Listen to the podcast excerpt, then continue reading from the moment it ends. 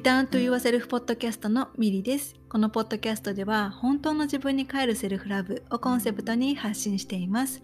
自分に帰ることはその先につながる本当の自分で生きるための土台となります。心、体、魂をつなげて本来の自分を思い出して自分らしく幸せに生きていきたいセルフラブがベースにある心でつながるパートナーシップを育みたいと願う方はぜひリターンと言わせるポッドキャストをフォローしてくださいセルフラブを私からあなたへそしてあなたからあなたの大切な人へ愛が循環していきますように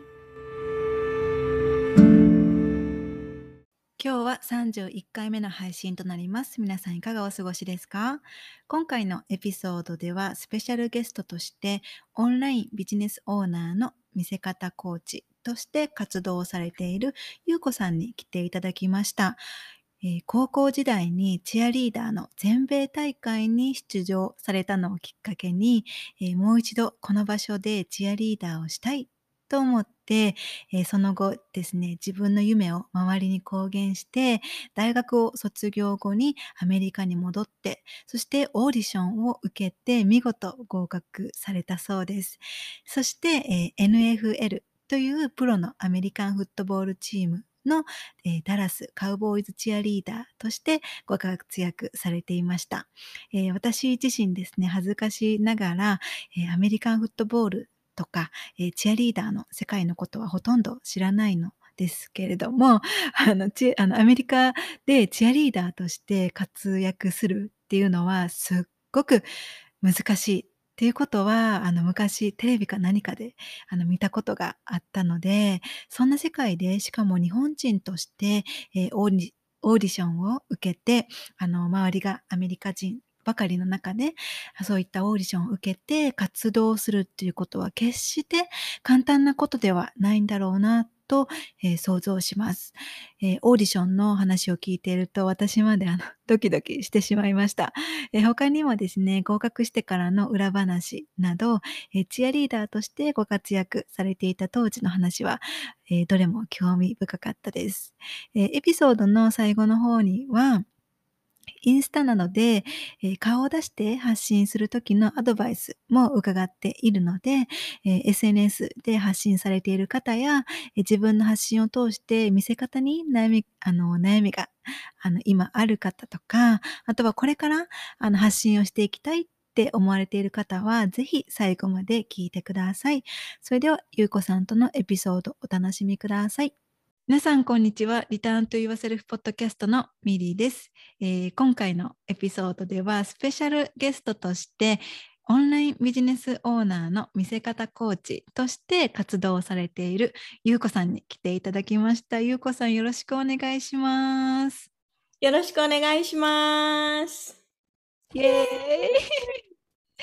ありがとうございます。えー、ゆうこさんはですね、あのとってもあのこれまでの経歴がすごくあの皆さん興味深い話をあのね、お話ししてくださると思うので私も今、あのー、これから質問していく中でどんなことが聞けるのかっていうのはものすごく楽しみにしています。ゆうこさん今日はあの来ていただいてありがとうございます。もちろんです。もう本当にすごく楽しみにしてので今日はよろしくお願いします。よろしくお願いします。えー、そしたらですね自己紹介お願いしてもいいですか？はい、もちろんです。はい、皆さん、はじめまして、えー、ゆうこです。私はですね、今、あの、メリーランド、アメリカのメリーランド州に住んでるんですけども、そこで、まオンラインで、世界中の子供たちにチアダンスの指導をしながら、オンラインでビジネスをされている、まあ、コーチの方であったりとか、MLM の方に向けて、見せ方コーチ、ね、オンライン上とかカメラの前でどういうふうに振る舞ったらいいのかっていう見せ方コーチとして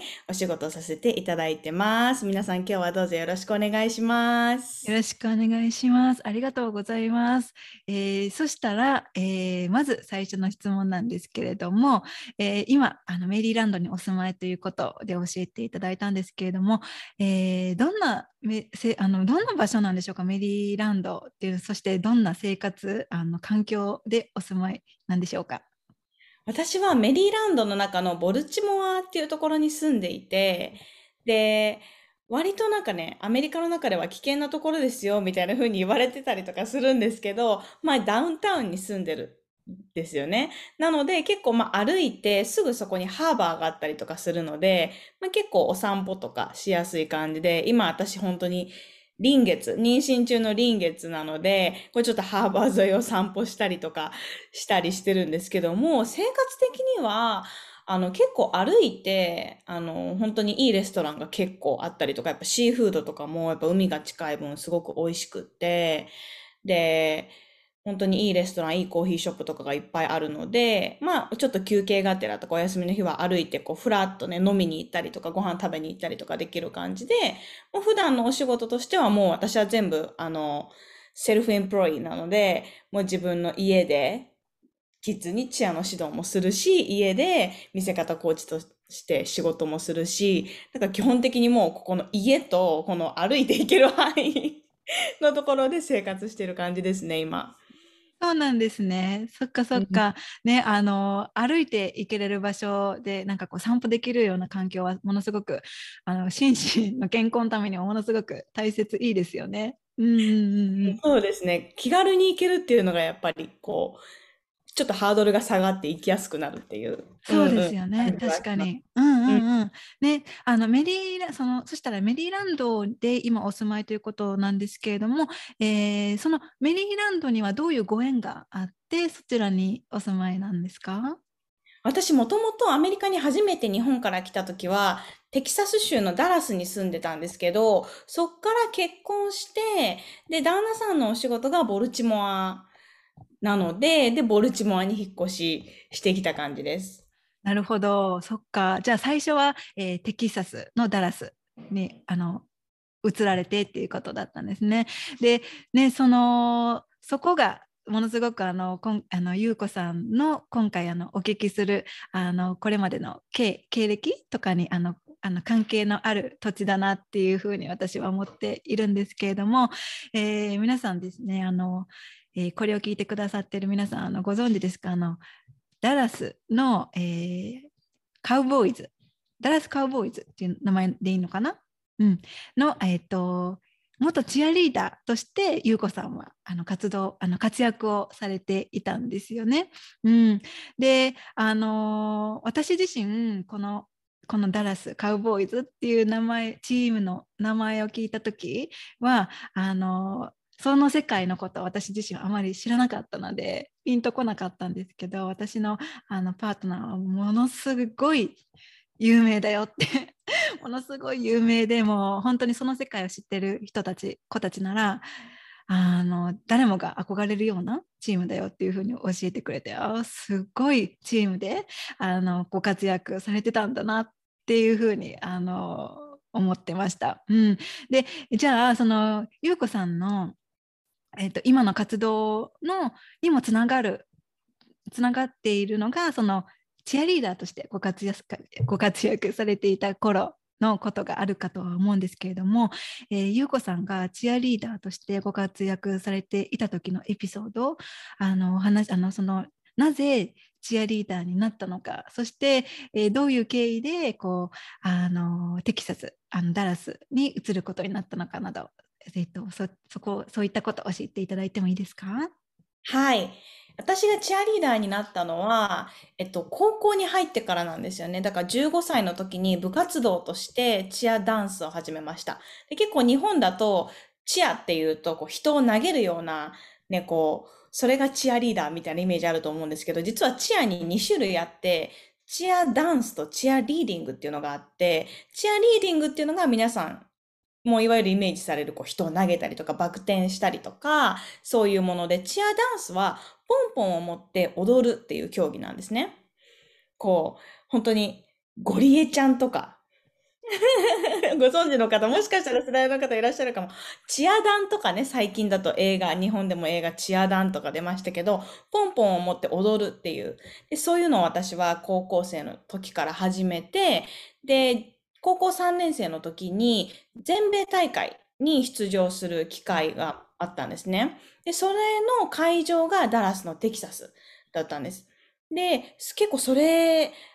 に出るまでは、もう私これでチアやめるんだとかって思ってたんですけど、やっぱ出てみて、で、準優勝だったんですよね。で、結果も残せて、で、やっぱり日本と違って、こう、アメリカならではのこの観客のリアクションであったりとか、すごい良かったよって、やっぱこう、全然知らない人でも、こう、声をかけてくれるっていうのがアメリカすごくいいところだなと思うんですけど、本当に素直に自分たちのパフォーマンスをこう喜んでもらえて、すごく感動したっていう声をいただいたりとかして、あ、私、もう一回チアリーダーやりたいかもってそこですごく思って、で、も、もしチアリーダーをやるんだったら、またここに戻ってきたいって思ったんですよね。で、日本に帰って、ダラスンチアリーダーっているのかなって調べて出てきたのがダラスカーボーイズチアリーダーっていうところで、まあ、NFL っていうアメリカンフットボールチーム、プロのスポーツチームのあのチアリーダーなんですけど、そこでカーボーイズのチアリーダーのことを知ったんですね。で、そこから大学に行きながら4年間、まあ、お金を貯めながら、日本のプロスポーツチーム、えっと、オリックスバファローズだったりとか、今はなくなっちゃったんですけども、プロバスケの和歌山トライアンズっていうチームだったりとか、サッカーのガンバ大阪とかで、あの、プロのチアリーダーとして活躍、活動しながら、あの、お金を貯めて、で、大学卒業と同時に、テキサスに飛んでオーディションを受けて、で、合格したっていうような、はい、流れです。すごい。そうなそうだったんですね。じゃあ、その、もともとその高校生の頃からはじあのスタートしたっていうことだったんですけど、で、その高校生の時にそういう大会に行く機会があったっていうことは、その高校のその、そのチーム自体が結構もともとそういう、その世界ではこう有有名というか強いチームだったんですか？そうですね。私が在学していた時も必ず、優勝、準優勝、3位には必ず入ってる感じで、うんうん、で、私も常に、私も1年生の時から試合に出させてもらって1位に、準優勝、優勝だったんですよね。で、1位から3位までは、あの、そういう全米大会に行くっていう、このチャンスをもらえるんですね。で、行く行かないは、まあ、その学校次第なんですけども、で、3年生の時に行こうっていうふうに学校の顧問の先生が決めてくださったので、チャンスを得ることができて、そうだったんですね。うん、はい。ね、じゃあ、その大、その、その、あその、初めて高校生の時に、そこで、あの、えっ、ー、と、縁があってたどりつあの行ったそのテキサスのそのダラスっていう場所でもう一回こう帰ってオーディションを受けてって言ったいうことあのいう経緯あの経あの過程をあの通ってこられたっていうさっきおっしゃったんですけどそのなんていうのかそのオーディションっていうのはオーディションを受け受けるのは簡単なんですか、まあ、そそのオーディションを受けるためにもさらにオーディションがあったりとかはするんですか？オーディションを受けるまでは、本当にね、オンラインで申し込みをするだけです。で、あとはもう行って、ドンっていう感じ、踊って、はい。そうなんですね。うん、そのオーディションにどうでしたか？そのオーディションに向かうためのそのマインドとか、その気持ちとか、ね、なんかどういう風にこう自分をこう高めてた高めて、その場所に向かって行かれたんですか？その夢に向かって行かれたんですか？やっぱり私18歳の時にダラスカダラスカーボーイズチアリーダーになりたいって思ってそっからだから大学の在学中なんで4年間準備期間があったんですよね。でやっぱり4年間ずっとモチベーションを保ってたかっていうとやっぱそうじゃなくってでやっぱり日本人、外国人ならではのそのビザの問題があったりとか、弁護士を自分で雇ったりとか、で、それでやっぱりお金もかかるし、で、結構ね、その、当時大学生の私にとって弁護士を雇わないといけないっていう言葉が重くのしかかって、私できるかなって思って諦めた時期もあったんですよね。やっぱり私無理かもしれないって、そういうのでちょっとできる自信がないって思って諦めた時期もあったんですけど、でもやっぱりやりたいと思って、もうそこからもう本当に腹くくって、もうとにかく公言する私、NFL、アメリカに行って NFL のダラスカーボーイズチアリーダーになりたいんですって、もう言い続けてとにかく。もうそうすると、まあ、もちろんリアクションは様々で、あ、無理だと思うよっていう人もいたけれども、でもやっぱり応援してくれる人もたくさんいて、で、やっぱり公言してるといろんなチャンスが巡ってきたりとか、いろんなご縁がつながっていったりとかして、まあ、そういうふうにこうね、どんどんどんどん少しずつ自分も夢にこう近づいていってるっていう、もうその事実がこう自分をこう高めてくれるっていうの。もあって、もうオーディション、1年目のオーディションの時は、もう当日すごい覚えてるのは、もう結構ね、テレビの撮影もそのオーディション前から入ってたりとかして、体すっごいクタクタだったんですけど、もうなんか、できることは全部やったと思って、で、これでもし落ちたとしたら、このチームは自分にはふさわしくない場所だったんだって思う。本当にそうなんだって思うぐらい、もうやること全部やったと思って、あ、もうこれでダメならきっと私にはもっといい場所があるっていうことだと思うって、本当に思って、だからこう、逆にひるむことなく、もうすごく強気で、あの、オーディションに臨めたので、だからやっぱりこう、どれだけ準備したかとか、そういうのがやっぱり最終的にはこう、自分を奮い立たせてくれたのかなっていうふうに思います。うーん、そうなんですね。そっかそっか。そのオーディション自体は、えー何分間その自分の演技を見せることができるんですか？オーディションは、えっとね、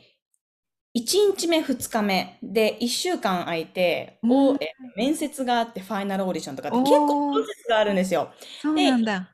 そう。で、一番最初は、本当に、えっと、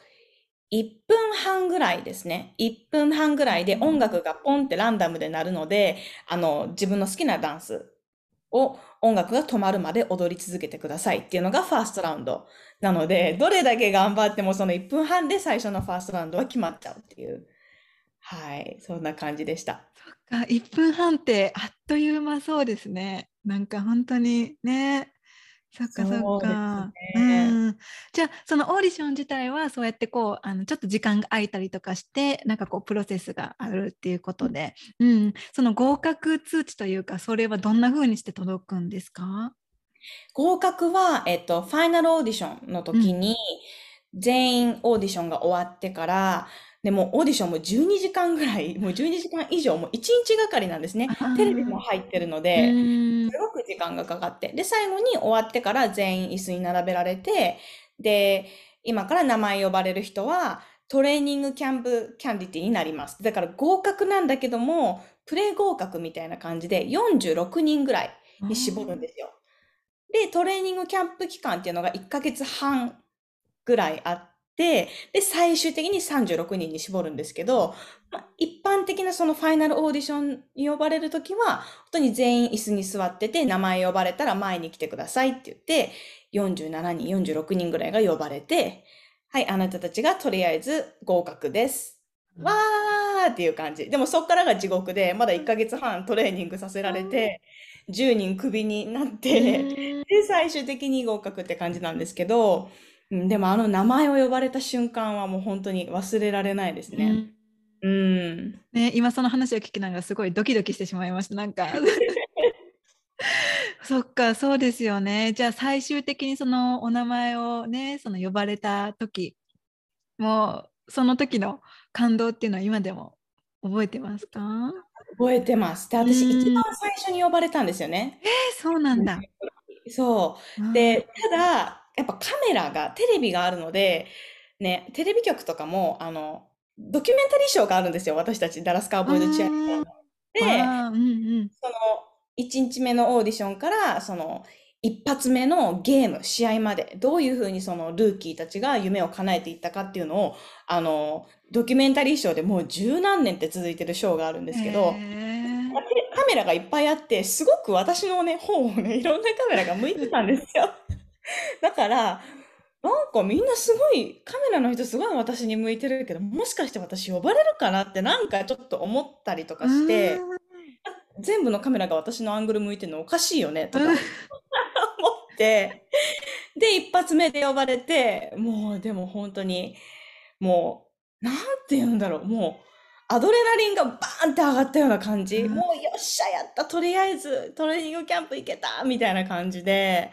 もうあれはもう最高に嬉しかったですね。そうなんん。ですね。そっか、カメラの人たちはもうすでに知っていたのかな、ゆ言われていたのですかね？多分、あうの、ん。テレビ局の人とかは分かってあて、次誰あ。が呼ばれるっていうのが分かってるから、ある程度こう呼ばれる人のこうカメラのうね、こう、ーリアクションを取りたいから、うんすごく撮影の裏話みたいな。カメラがね、こう動いていくんですよね、その人すに。ごい、そうそうそうなんですね。ね、なんか本当に。ああの知らない私の知らない世界だから本当に今そういうストーリーを聞くあの話そのオーディションのこととかも聞くことができてすごくあのねそのドキドキしました。うんそっかねそじゃあそうやってあのオーディションに合格をしてチアリーダーのそのあの憧れの土地でチアリーダーとしてなんあのキャリア？キャリアっていうのかな、うん、あのすあの始められた始められたその優子さんなんですけどそのえっ、とじゃあ実際にそのダラスのその、えー、とチームでチアリーダーとして活躍されていた時のなんかこうエピソードなど教えていただきたいなって思うんですけどなんかこううーん印象的だったなんかエピソード思い出とかなんかそういうのってありますか、印象的なことは、やっぱり、あの、ダラスカーボーイズっていうチームが、まあ、日本で分かりやすく言うと、野球って日本すごい有名じゃないですか。まあ、巨人みたいなチームなんですよね。うんみんなが知っていて、で、うんダラスカーボーイズ自体もスポーツ界で総資産が1位とかで、ねもなんかそれ見ました。伝統がすごくあるチームで、うんやっぱりそういう会社の中の一員になると、あの、パーティー出席とか仕事で結構あるんですよ。で、そのパーティーに出席している他の人たちの、やっぱりメンツと言いますか、もうすごいんですよね。だから他の NFL のチームの社長さんオーナーが来ていたりとか、あとは、あの、もう本当に、要するに俳優の方とかモデルの方とかが結構、あの、パーティーに参加されているところに私たちも一緒に参加するっていうのが結構あって、で、一番びっくりしたのが、私が2年目の時に、あの、ダラスカウボーイズのオーナーのジェリー・ジョーンズっていう方がいらっしゃるんですけども、ジェリー・ジョーンズがフットボール界の Hall of Fameうんに入ったんですね。で、あの、そのパーティーがあるっていうところで、で、そのパーティーに、あの、お仕事でね、もちろん出席したんですけども、出席していって、急に舞台の方の幕がバーンって上がったんですよ。で、私その舞台から5メートルぐらいのところに、まあね、メンバーと一緒に行ってて、あ、舞台が上がったなと思って、あ、なんか誰か歌い出すのかなと思って。で、大体ね、アメリカのパーティーで言うと、そういうのよくあるんですよね。パーティーで、あの、なんかこう、ウェディングみたいな感じでバンドが来ていて歌い出すみたいなよくあると思うんですけど、そこで現れたのが、ジャスティン・ティンバーレイク。おー、うんうんうんうん。で、おそらくあの、私もね、その当時、ジャスティン・ティンバーレイクをね、いまいちね、見てもピンとこなかったんですよ。でも、周りがギャーってやっぱなって、で、私も、誰この人って思ったけど、音楽を聴いて、この曲もこの曲もこの曲もこの人が歌ってたのって思うぐらい。だから多分日本にいらっしゃる方も、ジャスティン・ティンバーレイクってこう検索したら、皆さんが聞いたことある曲がいっぱい出てくると思うんですけども、まさにそのすごくアメリカで有名なね、うん。ポップスターのジャスティン・ティンバーレイクが来て、もう5メートル先で歌を歌ってる。もうそれはね、もうすごくいい思い出。すごい。もうもうねすごいもう肉眼でもめっちゃ見えま見えますよね。そう、んうんうん。そうそうそうすそう。サプライズだったからう、ん みたいな感じで。あうん、だからそういうふうになんか、あのー普段会えない人とやっぱり交流することがあって、ただやっぱお仕事なので、ーあの、やっぱりプロフェッショナルに、あの、パーティーに出席する。だから皆さん結構チアリーダーとかっていうと、うん。あのね、なんかいろんなそういう有名な人に会って電話番号交換したりとかあなんかしてるんでしょとかあるかもしれないんですけど、うん。そういうことはもう全くなくって、うん。あの本当にお仕事としてチームの一員、うん。チームの代表として出席して、うん。あの本当にあのそういうスポンサーの方のおうん。と対応したりとかっていうことをしているので、うんそんな中ジャスティン・ティンバーレイクがまさかね、このパーティーの中で歌ってくださったっていうのはすごくサプライズでした。う ん本当そうですね。うんうんうんうん。ね、じゃあそのえっ、とチアリーダーとしてね、なんかご活躍されていた時のエピソードをもっともっともっと聞いていたいぐらいではあるんですけど、あのじゃああのちょっとその少し話が前に進めて。いこうかなって思うんですけどね。あの今あの自己紹介の時にあの私の方からあの見せ方コーチとしてあの活躍されていますっていうふうにお話しさせていただいたんですけれどもその見せ方コーチになろうと思ったきっかけっていうのはどういったことだったんでしょうか？やっぱり私アメリカに来て、あの、日本でもね、もちろんプロで、うん。あの、チアリーダーとして活動してたんですけども、アメリカに来て、やっぱりメディアへの露出がかなりやっぱり増えたんですよね。うん。さっきもちょろっとお話ししたみたいにテレビの撮影であったりとか、あとはカレンダーもうん。してたりとかすするので、あの、水着で起きてカレンダー撮影だったりとか、まあね、ユニフォームも着てうん。カレンダーがあったりとか、もう何しかチチームのやつですか？そうです、そうです。アリーダーとして、その、あの、すごく日本だとなんかグラビア撮影みたいな感じで思うかもしれないですけど、あの、水着でビーチで写真を撮って、まあ、選ばれたメンバーだけがカレンダーになったりとか、あの、あとは人前でね、あの、お話もちろんすることもありますし、テレビでインタビュー受けることもありますし、こう結構露出がやっぱり増えたんですよね。で、そこでやっぱり自信がないと、本当に、あの、マイナスに自分の印象って持っていかれちゃうんだなっていう経験をしたことがいっぱいあって、で、今、引退した今、あの、その、この経験をなんか活かしたいなって思った時に、私がこう結構周りで聞いたのは、あの、なんかこう発信する時に、どうしても自分に自信がないとか、うん、なんかこう、もうちょっと自分をプロフェッショナルに見せたいんだけども、なんかいまいちそのお友達に向けて配信している感じが抜けないとか、結構そういうことを聞いて、あ、これはなんか私が今まで経験してきたことを活かせるかもしれないと思ったんですね。で、結構なんかアナウンサーの方とかだったらね、もう彼女たちはプロなので、あの、もうプロがさらに磨きをかけてアナウンサーになってると思うんですけど、私みたいに一般人だった人が急に NFL チアリーダーになって、そこでトレーニングを受けて、ね、何千人、何万人っていう人が見るテレビに出たりとか、カレンダーに出たりとか、なんかショーに出たりとか、だからそういうところで、私の持ってる技術っていうのは、そのすごいプロの人がやるっていうよりも、一般の人でもちょっと取り入れるだけで、すごくプロフェッショナルに見えますよっていう。それがなんか私が学んできたことうんだったんですね。で、本当にあの、プロの人から学んだこともあって、実際にニュースキャスターの人を呼んでトレーニングしてもらったりとかしたので、まあそういう経験を活かして、なんかこう、自信がないなって思っている、そのビジネスオーナーの方に、こう、自信を持ってショーアップする。カメラの前でも自分らしくいるっていうサポートができたらいいなと思って、今、こんな仕事を始めました。うん、なるほど。ね、なんかきっとそのコロナとかあのコロナが始まってからオンラインでね、あの私も含めなんですけれどもオンラインでお仕事をする方が結構もあかなり増えたと思うんですよねだからそういった面でそのどうやって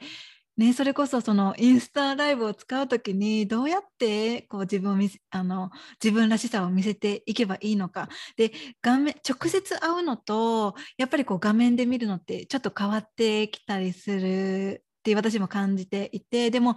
ね、そのギャップがあまり大きくならないようにその画面上だったとしてもその自分らしさをお届けできるようにっていうところでなんかそういったことを優子さん教えてらっしゃるのかなっていつもあのインスタとか見させていただいてるんですけれども、うんうんうん、まさにそうです、ミリさん。ありがとうございます。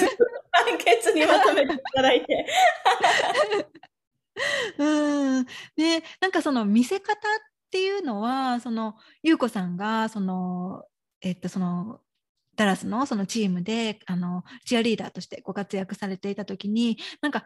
どういう感じでこう見せ方をそのチームの方からはこうなんていうの？あの教えられてきたんですか？結構、あの、うちのチームはすごくブランディングがしっかりされていたチームだったので、あの、もう具体的にこういう振る舞いをしてほしいとかっていう指示はないにしても、あの、ブランディングをちゃんと理解して、それを表現できる子しか雇ってもらえないっていうような感じだったんですよね。だから、あの、私が今やっているのは割とね自分を生かしてっていう感じだったんですけど、当時の私っていうのはあくまでもダラスカーボーイズチアリーダーの一員としての優子。だったので、なんかこう個性を出すっていうよりかは、まあもちろんブランディングの中にはまってっていうのもあったんですけども、まあどういうふうに学んだかっていうと、なんか結構、あの、本当に一流の方から学んだっていうのが結構大きくって、ニュースキャスターの方であったりとか、ランウェイ歩くって言ったら、パリコレで指導されている方をお呼びしてとか、なんかそんな感じで結構プロの方に、あの、教わることが多くって、その中でもなんか私がすごく印象に残っているのは、うん、やっぱりカメラのフィルター一つ通すだけで、自分がすごく不愛想に見えるっていうのをね、すごく言われたんですよね。だから、 in person だとその人のなんかオーラが見えたりとか、雰囲気みたいなのを感じられるけれども、それがフィルター一つ通すことによって、どうしても感じにくくなってしまう。だから自分は真剣に話を聞いている風に見えても、人間って顔の筋肉がどんどんどんどん緩んできて、ちょっとやっぱり目が半目になったりとかして、興味なさそうな顔に見えたりとか、なんかそういう風にやっぱり見えちゃうっていうところがあうん。って、だから常にこうスイッチオンで、あの、ショーアップするっていう。それがやっぱプロフェッショナルにショーアップするところっていうのとか結構学びましたね。そっかね、ものすごく興味深いですね。やっぱそうですよね。直接とやっぱこう画面を通してっていうのは本当にやっぱね、違いますよね。うんうんうん。そっか。じゃあ、じゃあ、もう一つ、その、ゆうこさんの、その、インスタとか、普段の発信とかを見させていただいていると、あの、セルフブランディングっていう言葉をね、結構、あの、何度か使われているなっていう印象を受けたんですけど、このセルフブランディングっていうのも、その、その、チアリーダーに、その、所属していた時の、その、学びというか、あの、うん、得たものなんですよ。なんですか？そうですね。あの、本当に入った時にみんな踊れるし、ね、みんななんとなく、あの、様になった写真が撮れるし、とりあえず、あの、全員どんぐりの背比べみたいなところから、やっぱり自分が何か秀でたもの、自分にしかできないものっていうのを見つけて、やっぱりどんどんどんどんアピールしていかないと、やっぱり2年目、3年目って雇ってもらえないんですよね。で、1年目は合格してすごく満足してたんですよ。ね、やっと夢が叶ったってなってたんですけど、やっぱりどんどん仕事をこなして慣れていくうちに、このままで本当にいいのかなってうん思ってきて、やっぱりなんで私はここにいるんだろうって、やっぱ人数潰しじゃなくって、やっぱりこうね、自分っていうこの個性とか、自分ができることっていうのを活かした仕事がしたいし、もうそれを見つけないと来年やりたいと思っても雇ってもらえないなと思って、で、そこでセルフブランディングっていうことを勉強して、で、実際にこう始めていったんですね。だからセルフブランディングは私にとってはこう他の人と差別化する。で、その中でもう自分の強みとかをこうどんどんどんどん PR していって、うん自分にしかできないこととか、もう自分ならではみたいなものを見つけ出すっていうのが私にとってはセルフブランディング、うん、ですね。じゃあそのチアリーダーにそのチームに所属されていた頃からそうやってセルフブランディングを大切にされていたっていうことで。でそのチアリーダーとして活躍されていた時はなんかどういう感じでそのセルフブランディングセルフブランディングをしてこうチームにこうアピールしてこられたんですか？そうですね。私は、あの、英語がそんなに話せなかったんですよ。もう1年目とかもうほぼゼロに等しいぐらいで、勉強日本でしてたんですけど、実際にやっぱり中に入ると、学んできた英語と実際現実世界で使われている英語って全く違って、あー、やばいやばいやばいやばい。ちょっと英語がやばいぞっていう状態で、で、うまく話せない自分、でも人前に立たないといけないというところで、自信がないからどんどんどんどんこう、内に内にこもっていっちゃったんですよね。なるべく話したくない。私のこと当てないで、みたいな感じになっていっちゃって、だからすごくその英語っていう部分が自分にとっては、あの、言ったらこう、マイナスポイント、すごくコンプレックスだったんですよね。で、そこでセルフブランディングをこう、学んでやっていくうちにやっぱこうね、自分の強みってなんだろうと思った時に、私の場合は、この自分が英語を話せないっていうところに注目して、アメリカって移民の方やっぱ多いので、同じように言語で苦労している方、もしくはしていた方、今、そこで引っかかってすごくこう苦労している方っていうのがすごくやっぱりいっぱいいて、特にダラスだったので、南部メキシコ系の方もやっぱ多かったので、あの、その、ね、言語でちょっと英語があっていう風な悩みを持ってる方がいっぱいいたんですよね。で、私は英語が話せないけれども、うまくね、話せないけども、でも、やっぱり毎日毎日、上達している。で、2年目、3年目、どんどん話せるようになっている。で、自分の夢を叶えて、日本からこう飛んできて、ここで活躍しているっていう、もうこのこと自体が、他の、その、今ね、海外で夢を持っているけれども、こう、語学が心配でとか、今アメリカにいるけれども、自分が英語が話せなくってなんか落ち込んでいる人とかにとっては、この私の今頑張っていることが励みになるかもしれないと思ったんですね。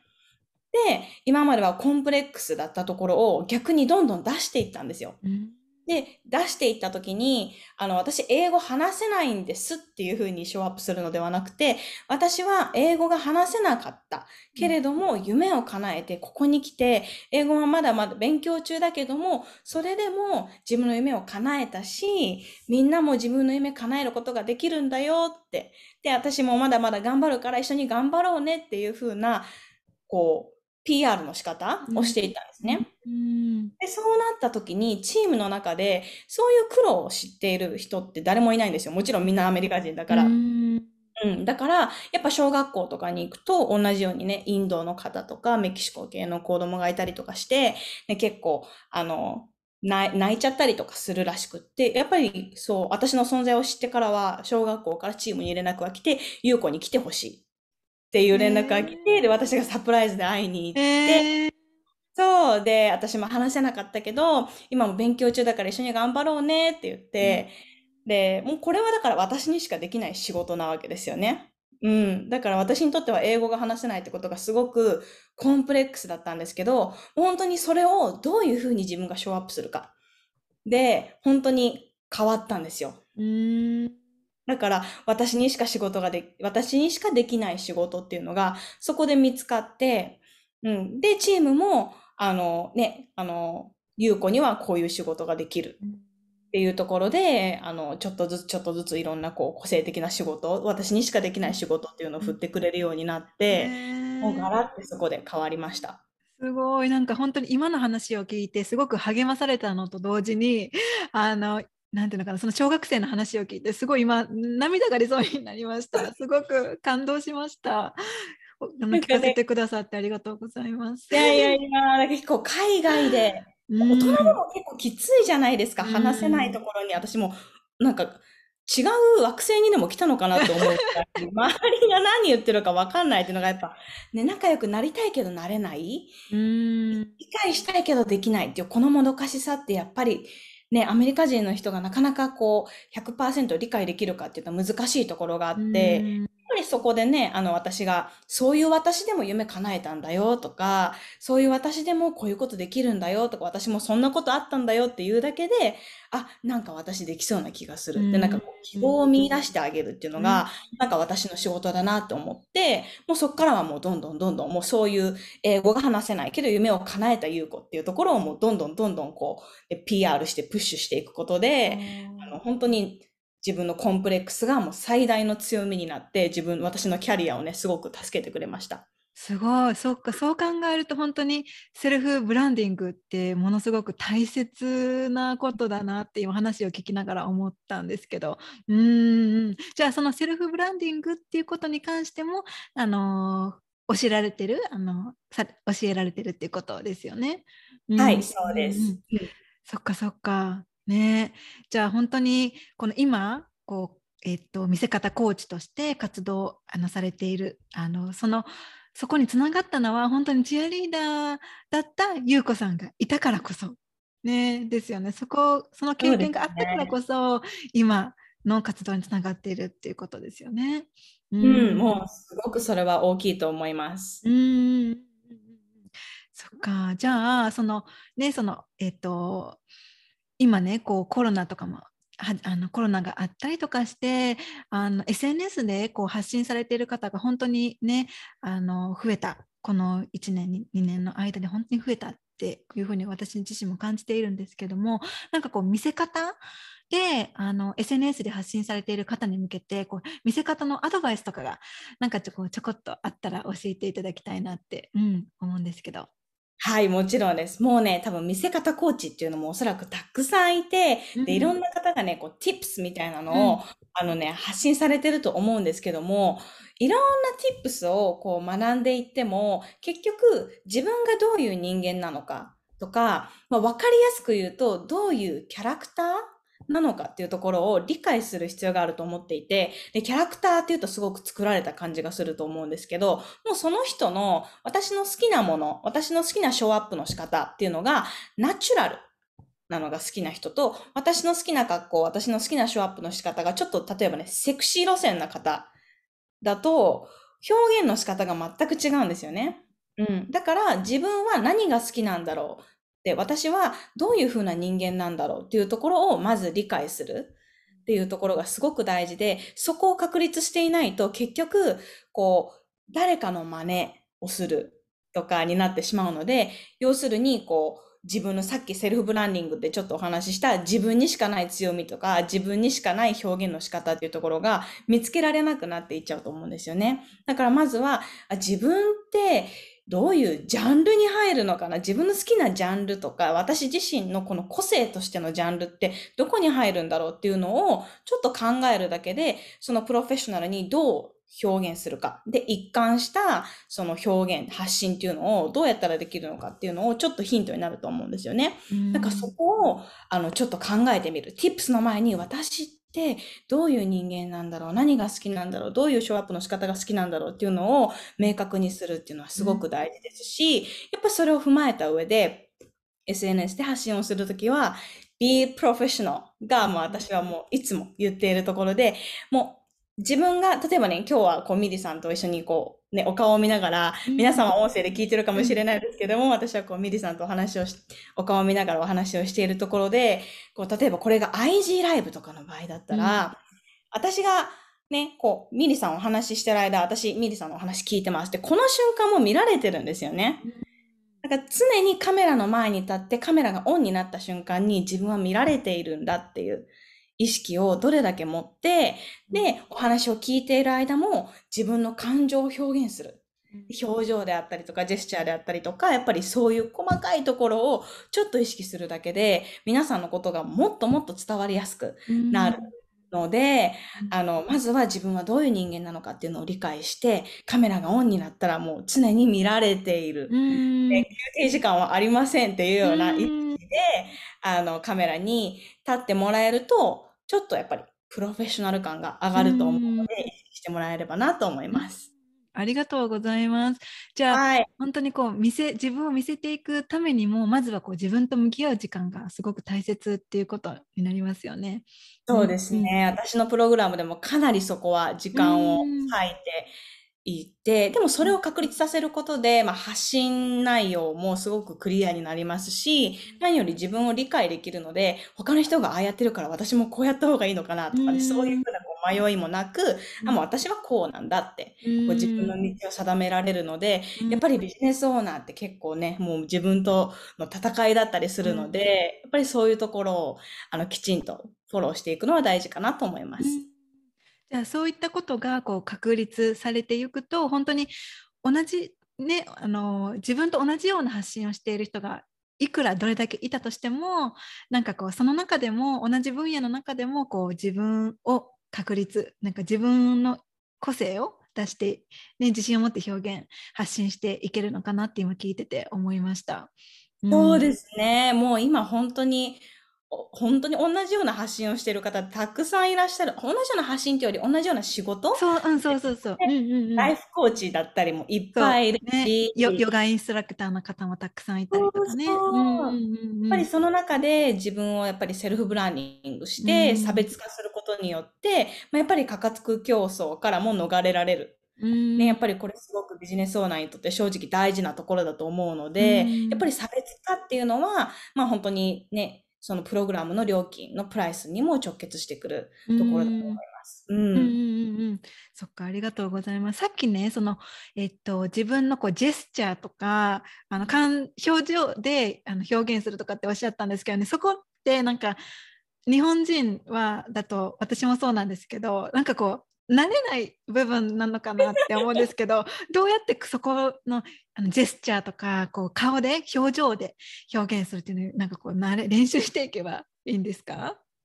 そうですよね。確かに日本の方とかだったらね、なんかちょっと気まずいなと思ったりすると思うんですよね。でもこれも本当様々で、うんあの、その人が、例えばね、こう、どちらかというと、テンションがハイな、私とかすごいテンションハイなタイプなんですけど、うんっていうタイプの人って、で結構ね、こう、あの、自分の感情を表に出すのがね、得意だったりとかすると思うんですけど、こう、感情がもっと、こう、ローな感じの方、あの、ゆっくり、のんびり、こうん。う、癒し系の方とかって、うん。それが強みだったりとかするじゃないですか。そういう人が逆に、こう、私みたいにね、わーとか言ってね、やると、なんかちょっと、なんか、ブレてるな、この人って、本性なんだろうって思うから、こう、それは自分、あの、tips 的には、tips 的っていうか、なんて言うんだろうな。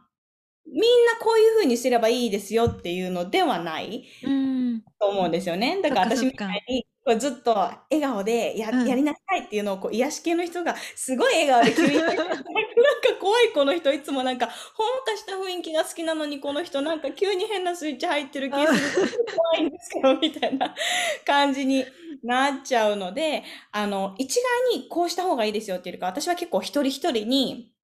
もうちょっとこうしたらどうですかっていう風なうん。その人のこうね持った個性であったりとか自分がなりたいところなりたい人とかっていうのをバランス見ながらアドバイスさせてもらってるんですけども、やっぱり大事なのは固まらないことうん。だと思います。うん、結構カチッて固まって、表情も無表情でグッてこうなってると、あの、ロボットみたいで人間味がだから感じられない。うん一番のやっぱりあの強みって発信するところの強みってヒューマンアトラクトだと思うんですよ。うんどれだけその人に魅力を感じるか。で、魅力っていうのは見た目じゃなくって、その人のこう雰囲気とか話し方とか、こう意識しなくっても勝手に出ちゃう部分うんで、どれだけこう人を魅了、魅力し、魅了してファンを増やせるかだと思うので、まずは固まらないこと。うん。で、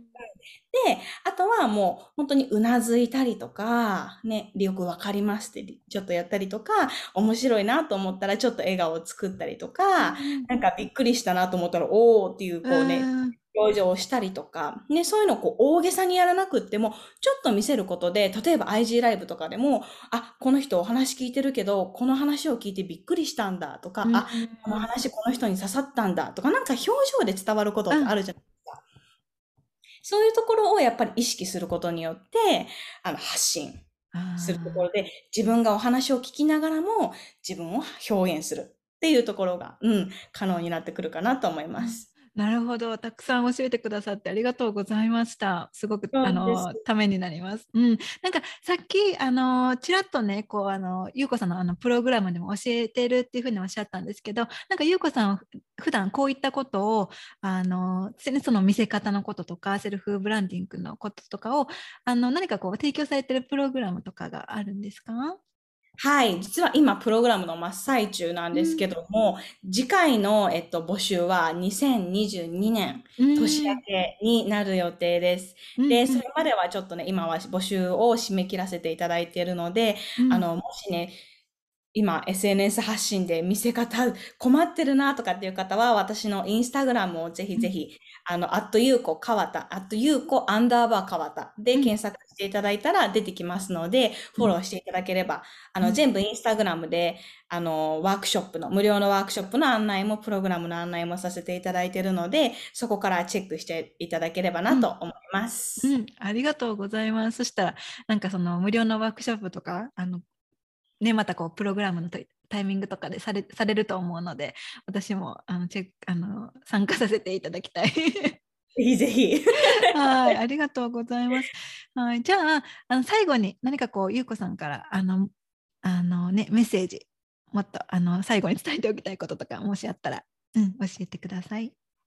いや、まず今日はね、このポッドキャスト聞いてくださってる皆さん、本当にありがとうございました。なかなか私もね、こう、チアのことから今のお仕事の話っていうのを、こう、話す機会もないので、すごくいい機会になりました。で、あの、結構ね、発信するっていうことが、苦になっちゃっている方多いと思うんですね。で、あとはなんか他の人の真似ばっかりして私って何なんだろうって不安に思ってる方たくさんいらっしゃると思うんですけど、私もそう思ってました。で、すごく自分に自信がなかったので、あの、そういう気持ちすごくよくわかります。で、ちょっとでもなんか一歩進みたいなとか、なんか自分の見せ方っていう自分の強みっていうのを見つけたいなっていう方は、あの、ぜひぜひ、あの、私のインスタグラムなり、Facebook グループなりに参加していたいただいて、ちょっとでもヒントを得ていただければなと思います。皆さん今日はありがとうございました。はい、ありがとうございました。そしたら、あの、この、このエピソードの概要欄にね、ゆうこさんのリンク、あの、もろもろ貼っておくので、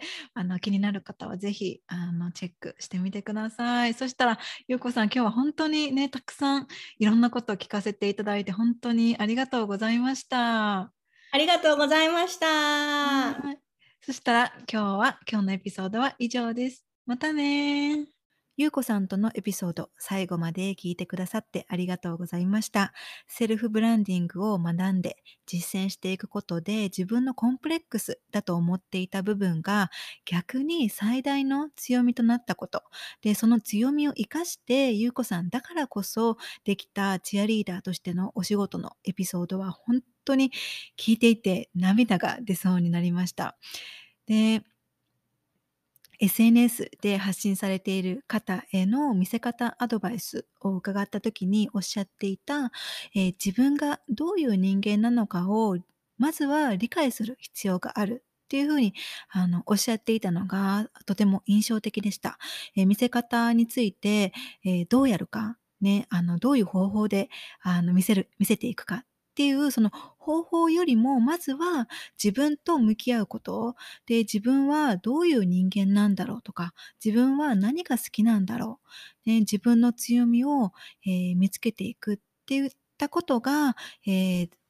あのゆくゆくぶれない自分らしさを生かした、えー見せ方にもつながってくるんだなっていうことを、えーゆうこさんのお話から学びました。えーゆうこさんのインスタグラムのリンクを概要欄に、えー記載しておくので、ゆうこさんの今後の発信に、えーもっと触れてみたいと感じた方は、ぜひ、えーチェックしてみてください。えーそれでは最後に、えー私の無料のニュースレターの登録リンクもこのエピソードの概要欄に記載をしておきます。えー私のニュースレターでは自分に帰るセルフラブをテーマに不定期で発信をしているので、えセルフラブとかセルフヒーリングに関心がある方はぜひ登録をお願いします。それでは今日のエピソードは以上です。